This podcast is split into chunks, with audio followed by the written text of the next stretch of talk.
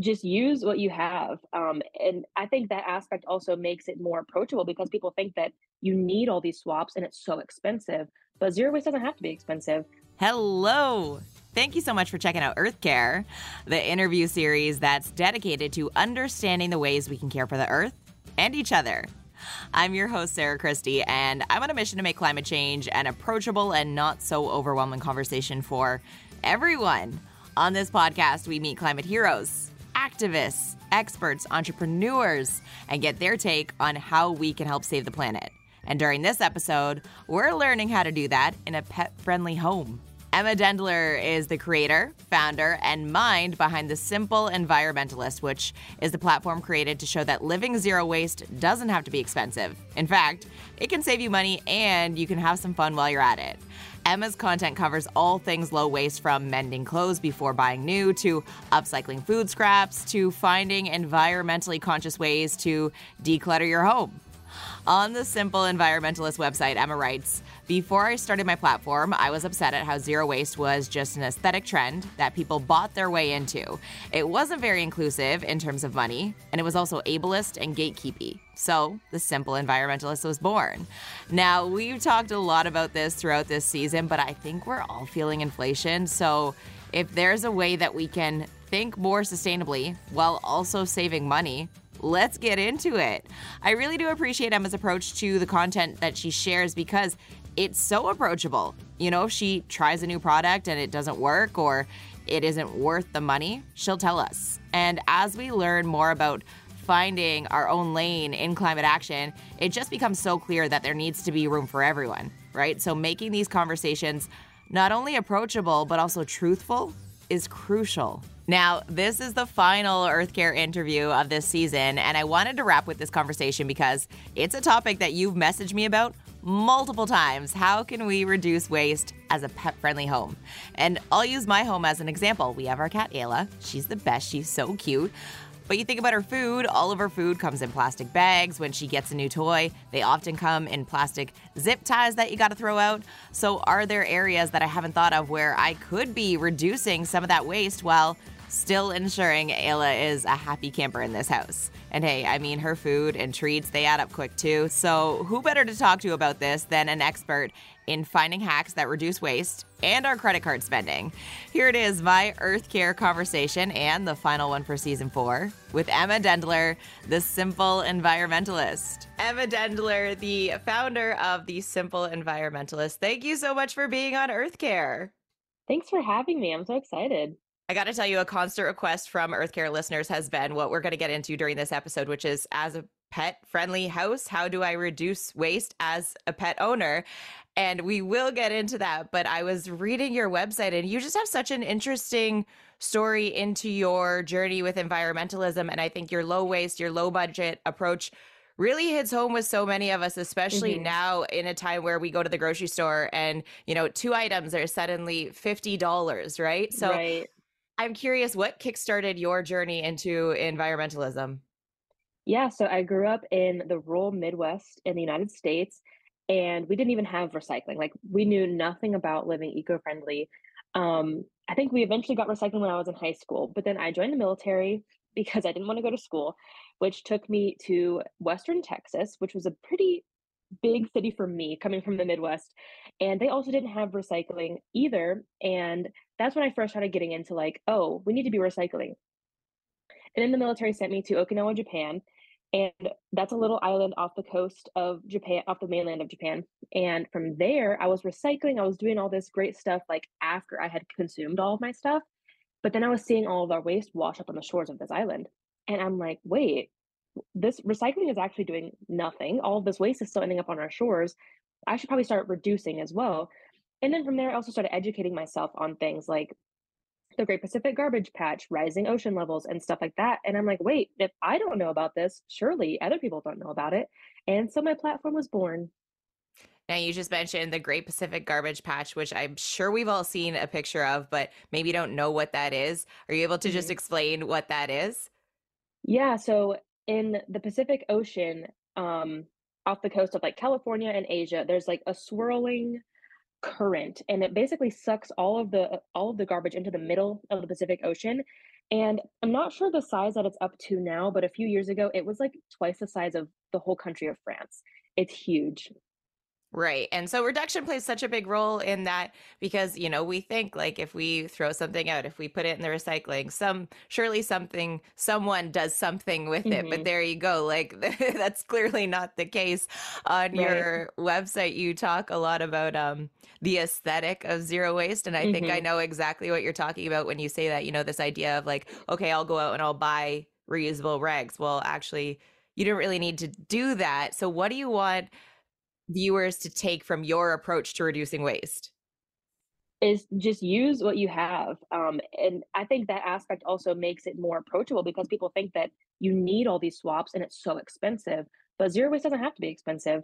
If you already have some kitchen rags, you can use those as reusable napkins, reusable towels. If you have, you could go thrift a towel and cut it up into smaller rags. Um, you don't have to buy a reusable water bottle. You can just reuse a jar. There are so many things in your house that you can probably already use to reduce your waste. You just have to be a little creative. Totally. Then you mentioned we can't buy our way out of the climate crisis. So what does that what does that mean to you?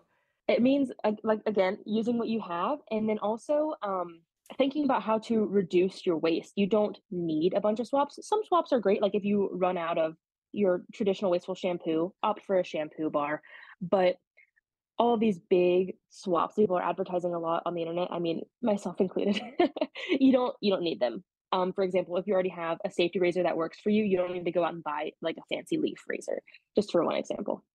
Totally. And uh, that resonated with me and probably a lot of listeners as well, because when I first started getting into reducing waste and environmentalism, I was guilty of that. I found a zero waste Mhm. store and was just so excited about all of it and, you know, probably spent money that I didn't need to, which is why it's good to have this conversation now. Right. If someone is about to go try and reduce waste as a pet friendly home, you know, let's talk about how we can reduce waste and, you know, maybe do it on a budget. So you are a pet Mhm. friendly house, from my understanding. I am. Yes, I have 1 dog and 1 cat. Woo! What are their names? Denahi is our dog, he's a border collie lab, and Mochi is our cat.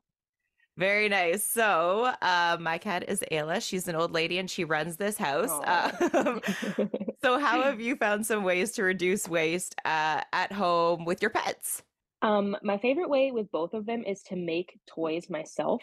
Um, when we lived in Japan, we lived by a a tennis park, so there were tennis balls all the time as litter, so we turned those into dog toys.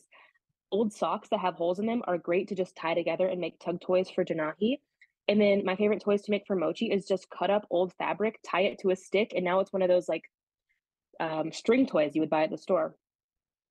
That's such a good idea. So I made something similar for Ayla, but with elastics. And now she doesn't really chew, like she doesn't eat things that aren't her food. But I was told that elastics are kind of dangerous for cats in case they Mhm. do eat them. So fabric, that's uh, a great alternative and probably a safer alternative. Um, Right. Now I did see a video where you were making uh, snacks for your dog. Mhm. What was it with carrot scraps or something like that? I have used just about every food scrap you can think of to make snacks for Denahi. Thankfully, he's not picky. Um, but one I did recently that you're probably mentioning is carrot tops. I know people eat them all the time. I don't like the flavor of them, so I'm like, how can I repurpose these? I also had a brown banana, so I just combined them with some oats in a blender, baked them, and they were DIY dog treats. That's amazing. It's it's just, I mean, first of all, gonna save you money, which I think is Mhm, a huge topic on your your content approach. Um, mhm. what about waste? Because, you know, the litter comes in plastic. Um, not every, you know, poop bag is is biodegradable. So what's your Mhm. approach with that situation? Yeah, so for Denahi, we opt for compostable poop bags, which isn't necessarily a great option because we don't have commercial composting, so it still ends up in the landfill. But I personally think that using bioplastics, um, or creating bioplastics rather, is a less harmful um, process than creating regular plastics. But you also don't even have to buy fancy compostable poop bags. You can just use what you already have. If you buy bagels and bread and tortillas, just repurpose those bags. Um, for cat litter, we luckily have an option locally that comes in cardboard and is made from like upcycled wood. So it's very, very low waste. But even if you have to buy clay litter, I would try to find some in a box. I've seen that those are pretty popular, at least in the United States. Not sure about Canada. But there's also, I've seen huge, probably like three, five gallon tubs of cat litter, it is plastic, but that plastic is at least recyclable or reusable. That's so cool to know that those options exist because, you know, I always Yeah. struggle with the mentality of it's not our pet's fault that we're in this climate crisis. So you want to do everything in the world for them to make sure they're Mhm. happy. So it's just so neat to see that innovation um, as, you know, as the consumer, that innovation that we we can support exists and, and is Mhm. also forward thinking for the environment. Are you able to make any snacks for your cat as well, or, sh- or are they pretty picky? She's pretty picky, yeah. I haven't really tried, and that's just because our neighbors cat sit a lot for us, and every time they do, they buy treats for her. So we've just been going through those that we've been gifted. through your journey through environmentalism what has been some of the biggest learning curves that you you've you know run into I think just remembering that you can't do it all as an individual. I think everybody who goes on a zero waste journey has that point at some point that they're like, I have to do everything, I have to be perfect.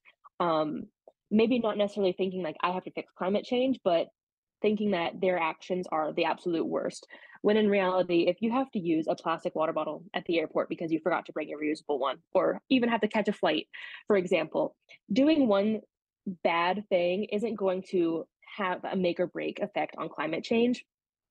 Of course, I still think we should be doing everything that we can. I'm not trying to say like everybody needs to just keep living wasteful lives, but just trying to remember that if you have to do a wasteful thing here and there, it's not your fault that climate change is happening. totally well i mean we've been connected for less than a year and i've already learned so much from your account so i Oh, appreciate all the advocacy and the content that you share on social media and i um, i look forward to learning more as you keep putting stuff out there Thank you. Thank you so much for listening to that episode of Earth Care and letting this podcast be a part of your day. That's officially a wrap on season four.